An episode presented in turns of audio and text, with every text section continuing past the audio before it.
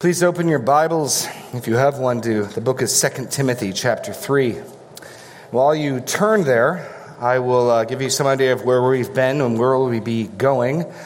Um, we took a brief aside, what was meant to be a two week aside, but because I couldn't get through my outline last week, now is a three week aside, going through 2 Timothy 3 10 through 17. We're in the middle of a study of Habakkuk, which has about four more weeks left in it. And then, God willing, um, at this, when we get into probably July, we'll begin the Gospel of John, and we will be in the Gospel of John sometime. So, 2 Timothy chapter 3. Many of you, I'm sure, are familiar with this passage. Um, when, when you think about the doctrine of the Bible, uh, the inspiration of Scripture, this is one of the chief passages that we go to. And yet, in its context, it's really put out by the Apostle Paul as a way of undergirding, strengthening, supporting Timothy in his perseverance in the faith. We, we considered that two, two weeks ago when Mitchell um, highlighted and contrasted Timothy and the, the dangers in the world around him, those falling aside, and, and Paul calling on him to look at verse 10 You, however, have followed my teaching, my conduct, my aim in life, and the importance of having mentors, people more mature than you in the faith, people you can learn from. In fact, in, in all of chapter 3 of 2 Timothy, there's only two commands. Verse 1 understand this. Timothy, wrap your head around the fact that it's going to get rough. It's going to get rough. Verses 1 through 9. And then in verse 14, really the central command, the central emphasis of this passage is right there. But as for you, continue in what you have learned and firmly believed. And it's in that context of, of, Tim, of Paul urging Timothy to finish his race. And turn over to chapter 4. Paul is about done with his life. He knows the end is near. And he says in verse 6 of chapter 4 I'm already being poured out as a drink offering, and the time for my departure has come. I have fought the good fight. I have finished the race. I have kept the faith. Henceforth, there is laid up for me the crown of righteousness, which the Lord, the righteous judge, will award to me on that day, and not only to me, but also to all who have loved his appearing. We'll just keep reading. We'll get one more example of someone falling away. Do your best to come to me soon for Demas, in love with this present world, as opposed to loving Christ's appearing at the end of verse 8, has deserted me and gone to Thessalonica. So, Paul reemphasizes, lays out this majestic truth of the inspiration, the sufficiency, the usefulness of Scripture for Timothy, but he does it not so that he'll have an answer for an exam, but so that he will build his life on and around the Word of God.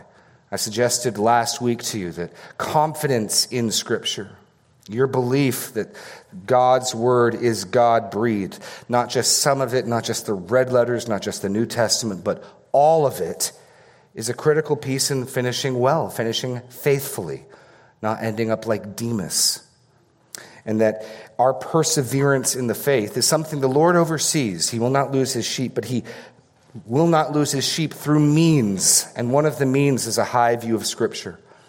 And we talked about how so many who deconstruct their faith, it begins by beginning to waffle on those embarrassing portions of Scripture, those difficult passages, the ones our culture particularly doesn't like.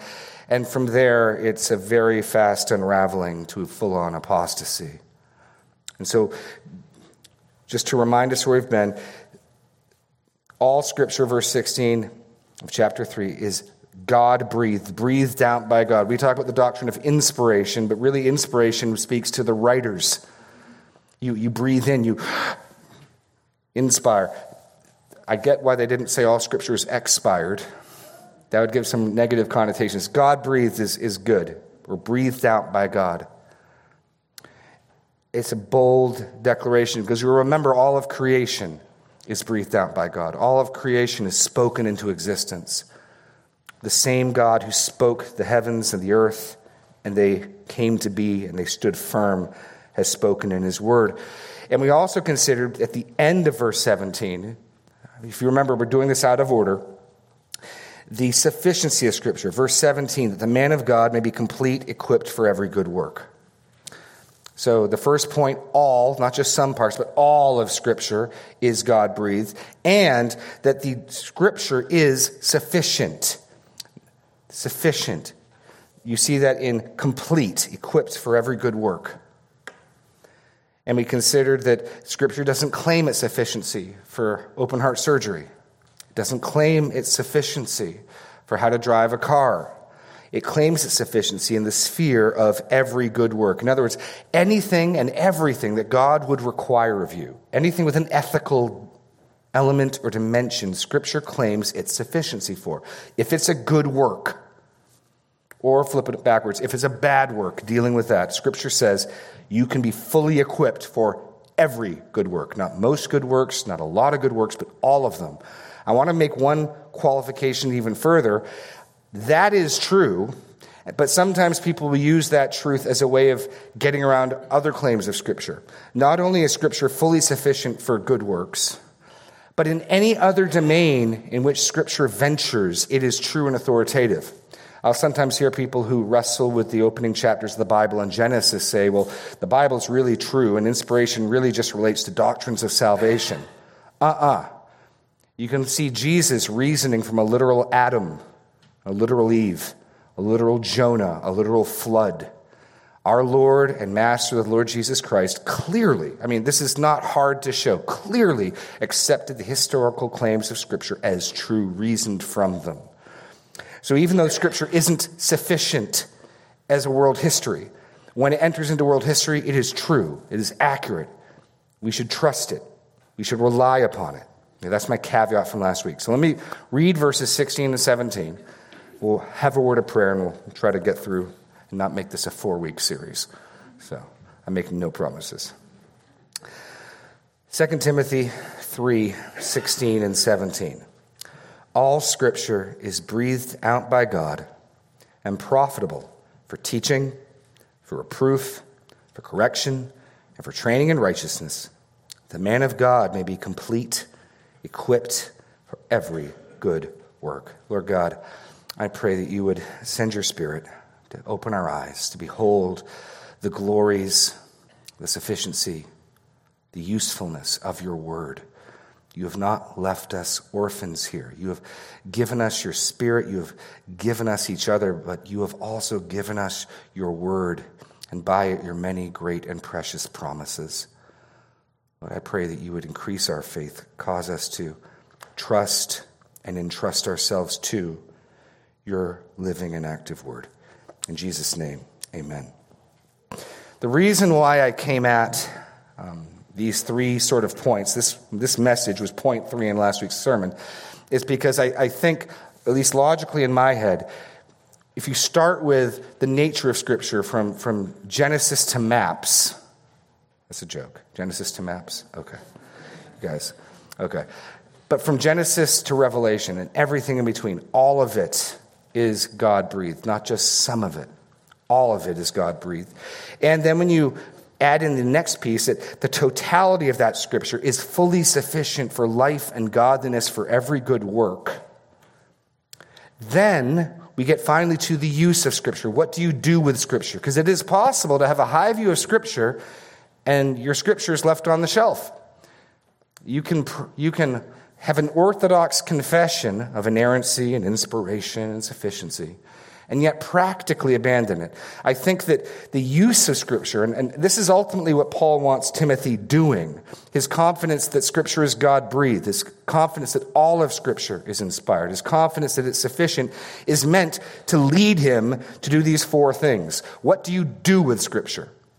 Now that we have a God breathed word, now that we have a sufficient word, what do you do with it? Well, Paul tells Timothy. It's profitable, it is useful, it is beneficial for teaching, reproof, correction, and for training in righteousness. And I think in four broad categories, Paul shows us the four primary uses of Scripture. I further want to suggest to you that this order is significant. It's not haphazard. I think there's a logic to it. And so we're just going to look through these four points, these four uses of Scripture in broad categories. What, what do you do with a God breathed, sufficient, and inspired word? Well, to begin with, you teach. All Scripture is profitable for teaching. So if, if I'm right, if this order is significant, and I think it is, um, I'll, I'll walk you through briefly the logic of it. You can't call on people to repent of what they don't know.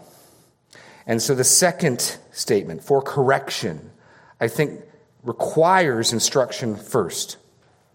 And then you can't put right, you can't correct, you can't, the, the Greek word literally means like to stand back up in his place until you've been shown what you should do, you've grieved and repented and been corrected for what you're doing wrong, and then you can try to act rightly. And then training in righteousness, finishing your life. I, I think that's the, the rationale, the logic of these progression. So, why start with teaching? I think it's got some significant implications for us. Um, and then, probably the best way I can show that is by contrasting it with the predominant view in our culture. If you were to take in our culture thinking and feeling and doing, and you were to put a cause and effect chain, I'll sometimes draw this in classes with a train, like what's the engine what's the caboose and you were to take um, doing and feeling and thinking, I think the predominant ordering of our culture would be well, you start with feelings. You start with just being yourself and figuring out who and what you are and what's the authentic you. You, you really can't be fake. You got to be you, and then you got to go do that. So you start with intuition and feeling, and then on that you act. And then you, you think it over with your psychotherapist and you, and you write bad poetry about it. At least I did when I was an unbeliever. Um, terrible poetry. I think that's, in many cases, the world's approach to this. You, there's certainly an emphasis on authenticity and the real you and not being fake anymore. And you start with yourself and you follow your heart and you, you, you, you act on that truth and you act. And then we spend countless hours thinking over and over and over what we think of that, making sense of it, and coming to grips with it, which is really the opposite of the Bible's assumption. The Bible's assumption. Here's your blanks. I think the Bible teaches that right feelings, right feeling, flows from right thinking and right doing. Right feeling flows from right thinking and right doing. Or another way to say that is that right thinking is the starting point. You can't do what is right and you can't feel rightly until you're thinking rightly. You're thinking rightly. Turn all the way in your Bibles back to Genesis chapter 4, to the very first counseling scenario in Scripture. It's, it's remarkable. It's remarkable. Genesis 4 and you're dealing with uh, envy, resentment, bitterness, Cain and Abel. Abel offered a blood sacrifice, it was accepted by the Lord. Cain offered fruit, it was not. And God, in His compassion, God, in His grace, comes down and speaks to Cain. Surely knowing what Cain is about to do. But in His compassion, in His kindness, He offers counsel. And, and if, if your Bible, like mine, has footnotes at the bottom, the footnotes are significant here for what the Hebrew is literally saying. Verse 6 of chapter 4 The Lord said to Cain, Why are you angry? Why has your face fallen? ESV, face fallen. That's a good rendering of the Hebrew. And what, what's, what's the point of your face fallen? You're expressing negative emotions. Cain is feeling bad. He's frowning. He's scowling. His face is not lifted up, it's fallen. Why are you angry? Why has your face fallen? The Lord is addressing Cain's emotional state, how he's feeling. And look at verse 7. If you do well, will it not will you not be accepted? And then I got a little footnote, because that's not really what the Hebrew says. It's a Hebrew idiom that doesn't really work in English. But footnote, will it not be the lifting up of your face? To which will you not be accepted? Is a fair enough English translation of that idiom. But because it res- corresponds to the falling of the face, And the falling of the face and the anger speaks to emotions. What God is saying to Cain is Cain, if you will go do what is right, you will be smiling. You will feel better. The feelings, in other words, the lifting of your face is the result of right doing. And of course, all of this presupposes God speaking and instructing him. And so, biblically, the feelings are the caboose. They're the result of how you're thinking and what you're doing. Jesus in John, um, John 13, 17. If you know these things, blessed or happy are you if you do them. It's significant because so often in my own life, I am pray that God would make me want to do something so that I could go do it. When biblically, the reality is we act by faith. We, we're instructed. God tells us what to do. And then it's in the doing that our heart and our attitude changes. It's in the serving of my wife that I find joy in it. It's in the serving of my children that I find joy in it. Frequently, I, I don't want to initially. It's going and doing it. God designed our hearts to sort of fall in line behind the way we're thinking, behind the way we're acting. And so, thinking is critical. Thinking is critical. Um, point B God must teach us what is right and true. And let me state what I think is the obvious, but because our culture disagrees so strongly with it, I think it needs to be made. You are not a fount of truth. You're not. I'm not either. You're not a source of truth. You're not a fount of truth. But we live in a world where what you think and who you think you are and who you identify as and what you think you need trumps absolutely everything. Physical reality. We will compel, or we're in the process of moving to compelling, all of your neighbors and all of your countrymen to fall in line with who you think you are, what you think you need, because you and you only are that source of truth. And above all, you have to be true to yourself. These are the cultural values we're dealing with. Carl Trueman's book, if you read it, I think will offer some explanation for how we got to a place where those values are so elevated. Um, but biblically, you're not a source of truth. I mean, think about this. Adam and Eve, before the fall, needed instruction from God. Even there, they were not self sufficient. God took Adam and he showed him the animals, leading Adam to the conclusion huh, there isn't anyone who corresponds to me. And then God took the initiative, and God put him to sleep, and God brought him his wife, and God gave them instructions and work to do in the garden. Even before the fall, man and woman were not sufficient founts of truth. There's, there's, a popular school of psychology, Rogerian counseling. If you've ever seen the TV show Monk, Monk's therapist is clearly Rogerian. If you've ever dealt with or seen on TV a therapist who the, the, the person in therapy says, Well, you know, what do you think I should do? And the therapist says back, Well, what do you think you should do? That's Rogerian. The assumption of Rogerian counseling is that the organism has everything within it it needs to be successful. And so the therapist's job is really leading you to figure out what you already know deep down inside because you intuitively know what you need and leads you to those conclusions so you can figure out what you have to do to prosper and be successful. Scripture is profitable for teaching, and that presupposes we need teaching. Scripture's assumption is we lack truth, we get things wrong, we get confused, we see through a mirror darkly, and we need a word from God. And Scripture supplies that need. Scripture supplies that need. It is God breathed, it is profitable, it is sufficient, and we use it first and foremost for teaching. We've got to get our thinking and our thoughts and our minds in line after God's word and His thinking and His thoughts. The goal is not to be original, but to be dependent in our thinking. Just think how much our, you can just tell the culture wouldn't like those types of things. Don't be original, be dependent, be imitative let your thoughts be modeled after God's thoughts. Let your evaluation of things fall in line in His evaluation of things. What He says is good, let you say is be good. What He says is evil, let you say be is evil. We're respondent. We're not original in that sense.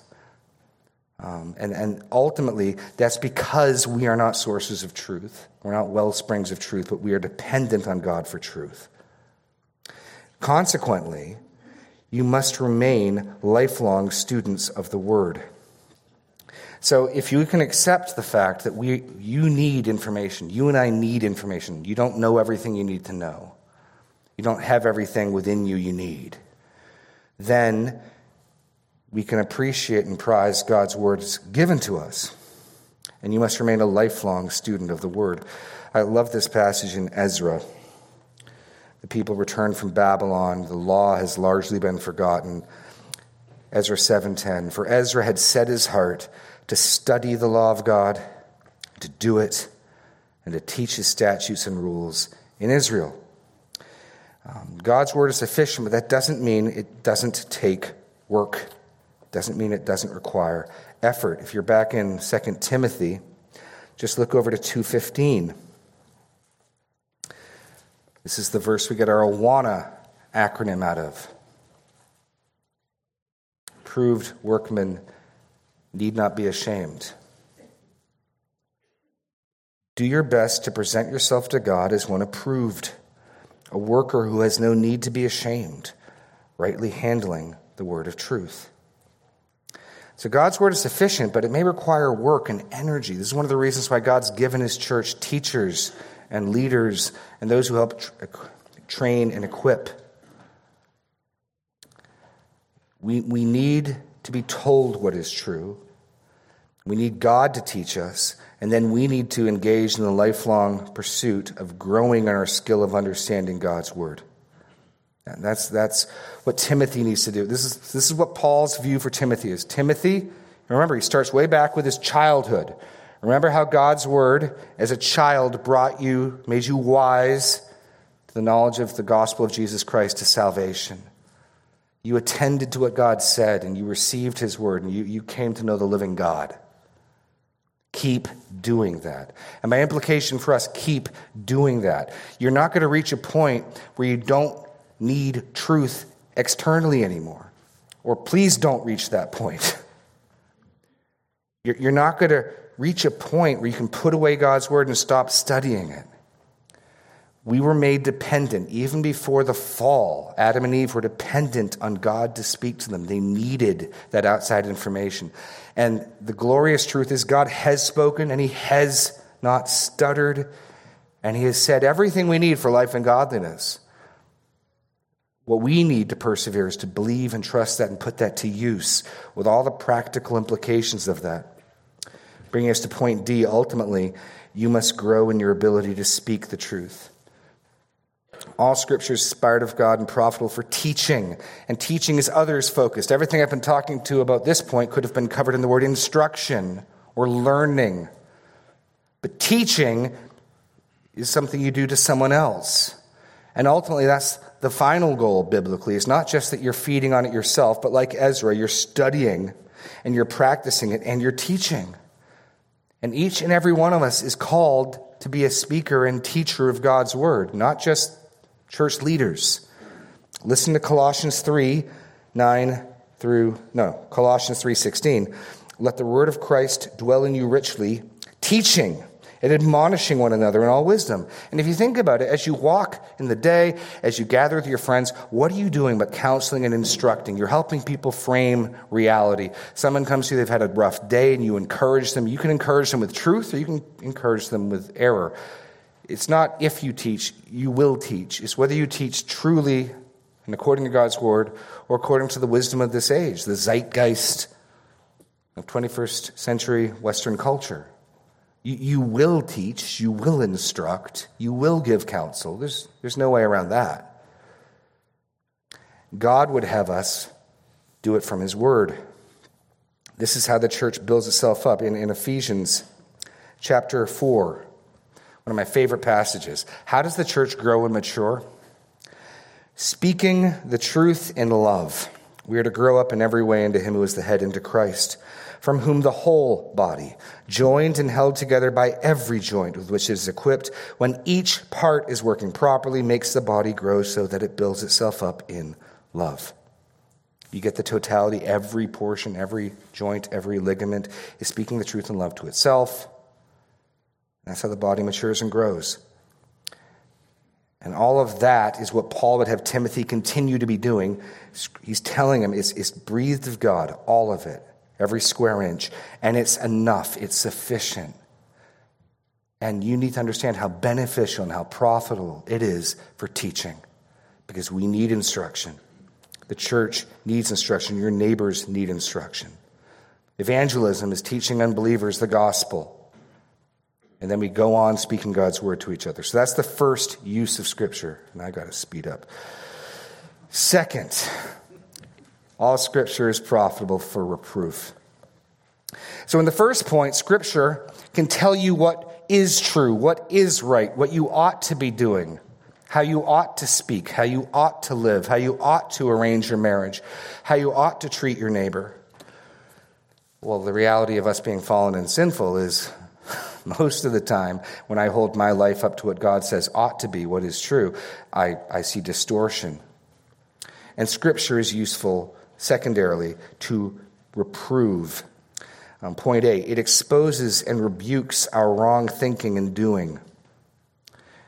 And again, the ordering is important because when you're dealing with sin or some error in somebody else, you need to stop and ask yourself is this something we, we need to talk about? Maybe they don't understand biblically what God has said. And so teaching is called for before rebuke. Or is this something that person knows perfectly well? I mean, a simple example would be someone tells you a lie. I, I don't think I've met a person who's actually confused about whether lying is okay maybe in some fringe cases about like government secrets and spies, but in general, someone just lying to your face, they know that's wrong. And so you could probably skip straight to, why'd you do that? That was wrong, to the rebuke. In something else, a little more complicated, um, there might need to be instruction. Maybe this other person thinks driving 10 miles over the speed limit is fine. Maybe, maybe there's some confusion, and you now need to move to the instruction first.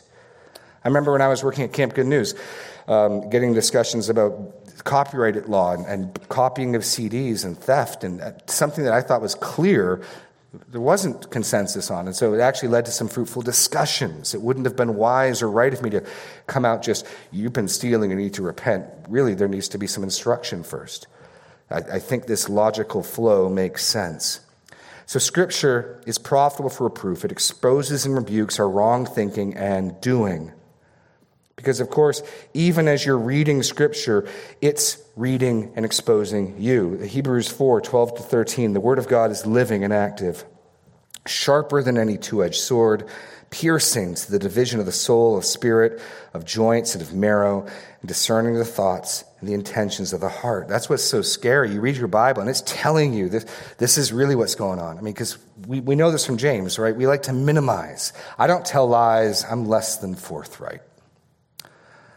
I'm not a pessimist. I'm not grumbling. I'm a realist. And then you read God's word and it's like, nope, I'm a liar. Imagine that. And every other wicked thing that I excuse and minimize, it exposes the thoughts and the intentions of the heart.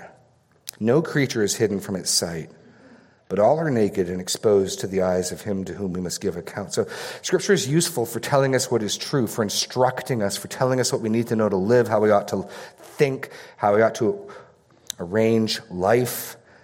And it's secondarily helpful to rebuke and to correct. Point B God's Spirit uses His word to bring conviction of sin. This is the ministry of the Spirit Jesus spoke of in John uh, 16. John 16, Jesus says, When he comes, the Spirit, he will convict the world concerning sin, righteousness, and judgment.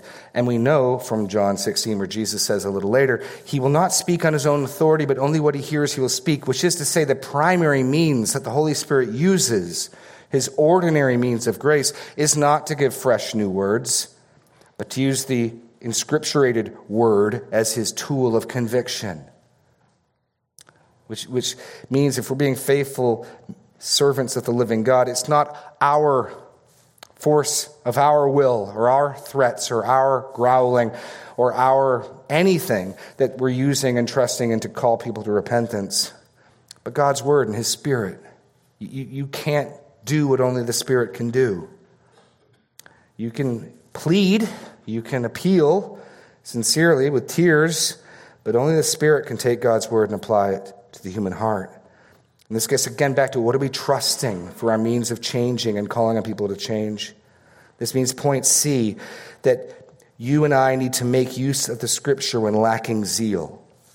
You ever find yourself knowing what's right, but really not caring? It's a dangerous place to be. One of my dear friends who um, abandoned any semblance of a profession of faith and faithfulness just told me over an issue of uh, the, the, the dissolution of his marriage. I know it's right, I just don't care. Well, Scripture is useful to bring the conviction. Scripture is not simply useful to tell you what you should do be faithful to your wife, or keep your promises, or love your neighbor.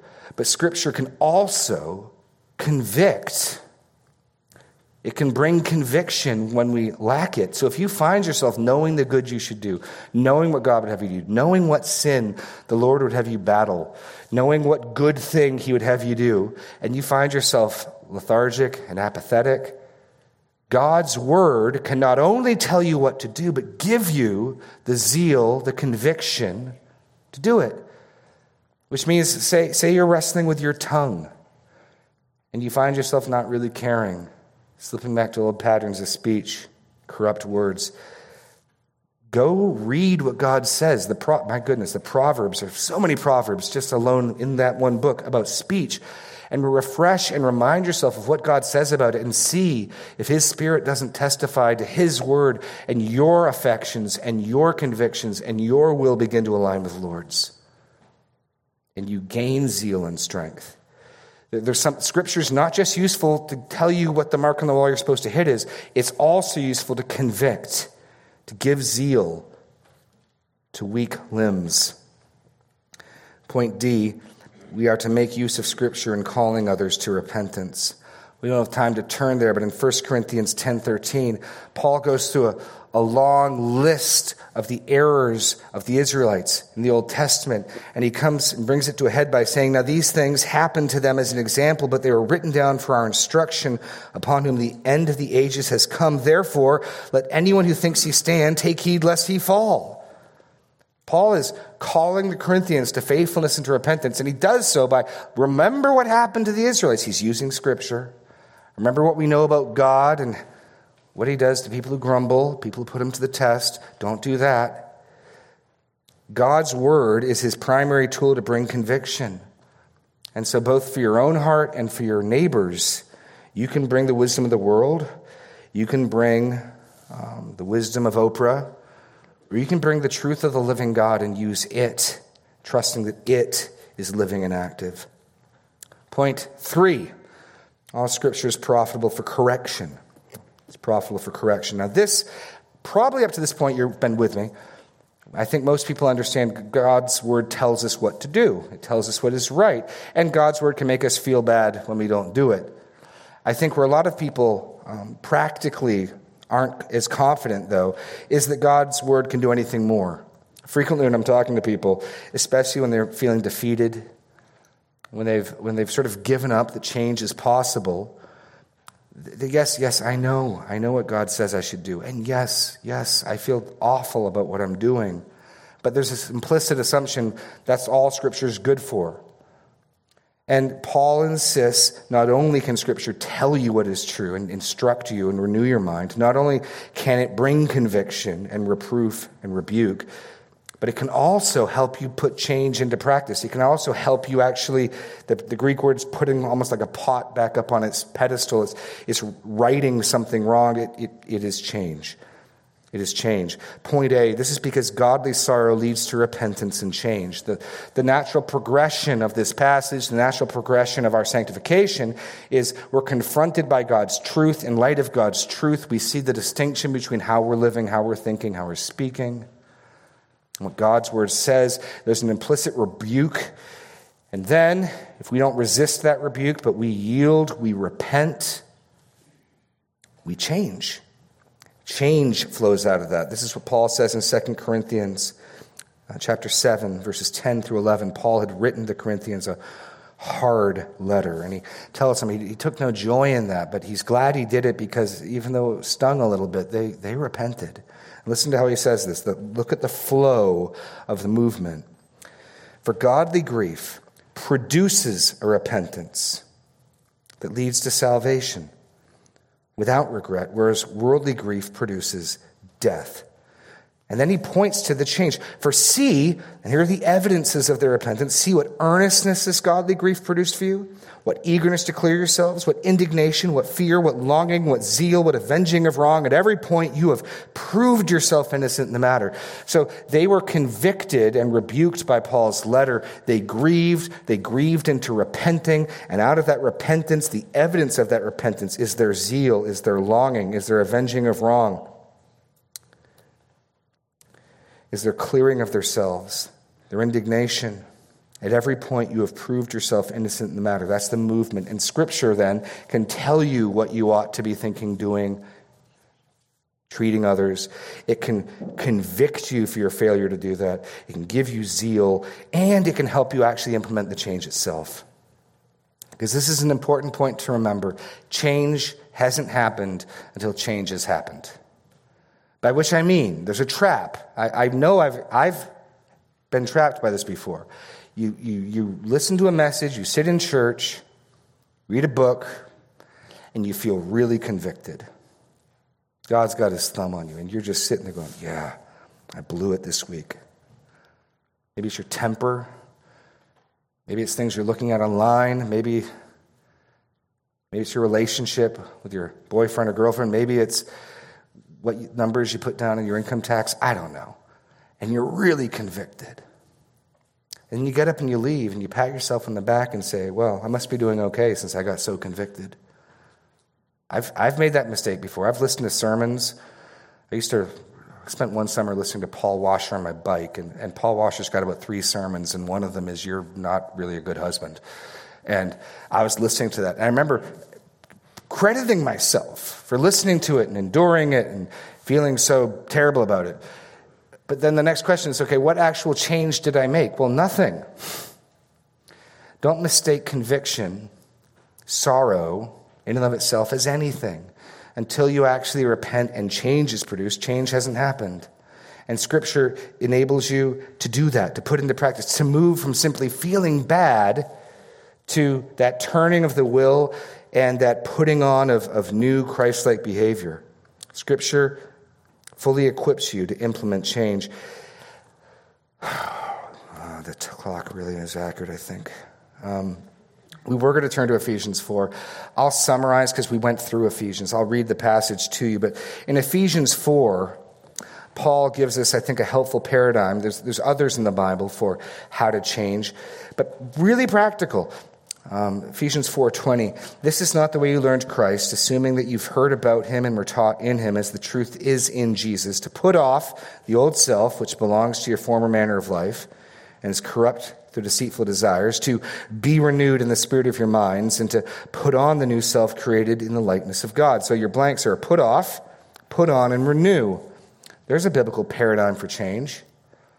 And what's helpful is it means then that when whether or not you're convicted of a bad thing you're doing you need to stop, or whether or not you're convicted of a good thing you should be doing that you're not doing, you need to start doing, there's always a corresponding other side. And, and Paul makes this explicit. Therefore, having put away falsehood, put off, let each of you speak the truth to his neighbor.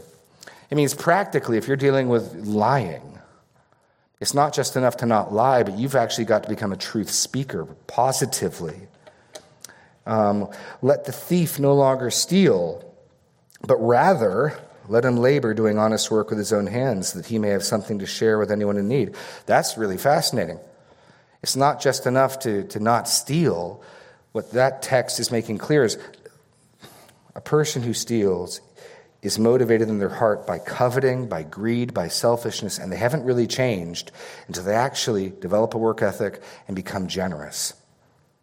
That's practical. You're, you're dealing with a child or somebody who's, who's, who's got sticky fingers, they steal things. It's not just enough to stop them from doing it, don't, don't steal, but actually correspondingly put on generosity, good work ethic, This is some of the ways Scripture practically helps us in, in making plans, implementing change, and all of that through the renewal and transformation of the mind through the Holy Spirit.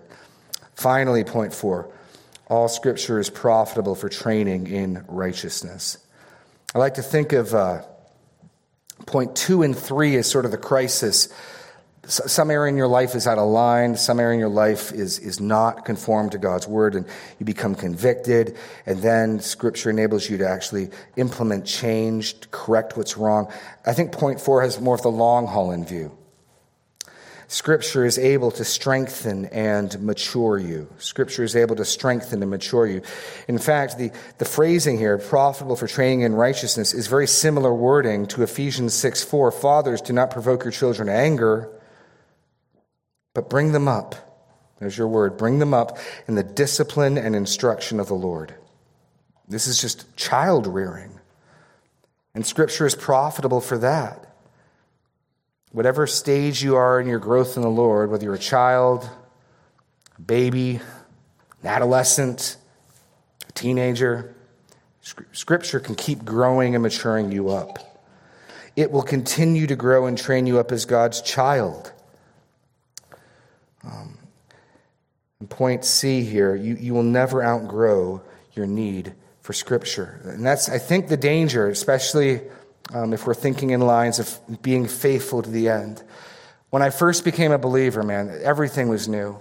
And I had so many areas that I was thinking wrongly about, and so many things I needed instruction on. And God's Word was just fresh and amazing. And, and I couldn't get enough of it. And wow, I, I, was wrong about that one too. And I was wrong about that one too. And I'm just learning and reading and delighting and being instructed by God. And 20 plus years on, the temptation is I, I, I know what I need to know, at least mostly. We, we never move beyond this. We never stop growing. You're, you're never mature enough. And, and by implication, if you believe that Scripture is God breathed, and if you believe that it's sufficient, and if you believe that it's profitable, you're never going to outgrow it. I, I love this. I'm going to call the worship team up here in just a second. But look at chapter 4 of 2 Timothy. Apostle Paul, who's about to finish his race well, the Apostle Paul, who can say, I've kept the faith, is writing Scripture from prison, days, weeks, months before he's going to be put to death. And what does he want Timothy to bring with him in 413? When you come, bring the cloak I left with Carpus at Troas because it's chilly, apparently. Also the books, and above all, the parchments. Paul's still got some studying and some training and some work to do, even as he's facing the end of his course. How do, how do you finish well? Don't put the Bible on the shelf. Make use of it. Everything that Paul has said to Timothy about it being God breathed and it being sufficient is meant to lead Timothy to joyfully, enthusiastically teach God's word and use it to reprove and use it to correct and throughout the remainder of your life to use it to train you in righteousness. That's what it's good for. And if we're not actually doing that, it doesn't matter what you say you think about its inspiration and inerrancy and sufficiency. The, the practical proof in the pudding is are we using it to instruct or are we getting truth somewhere else? Are we using it to convict and motivate and reprove or are we looking to other motivations? Are we turning to Scripture to help us actually implement change or are we turning to other sources of truth? And ultimately, what are we trusting to bring us home? I'm going to call the worship team up now. Let's have a word of prayer. We'll sing our closing song. Lord God, it is my prayer that you would cause us to, to not only confess these truths, but to believe them and apply them, that your word would be our source of instruction, that your word would be our source of reproof and correction, that your word would be where we turn to, to, to, implement change, and your word would continue to build us, strengthen us, mature us in the faith, that we might finish our courses well, that we might persevere to the end. In Jesus' name, amen.